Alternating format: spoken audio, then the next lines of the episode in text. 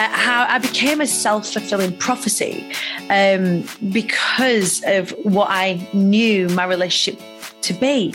So I started to realize over the course of time that money was a tool, it was an energy, it was something that I had to learn to love and respect. And I think a lot of people will, will maybe speak about, you know, writing a love letter to money. That blew my mind the first time I did that exercise.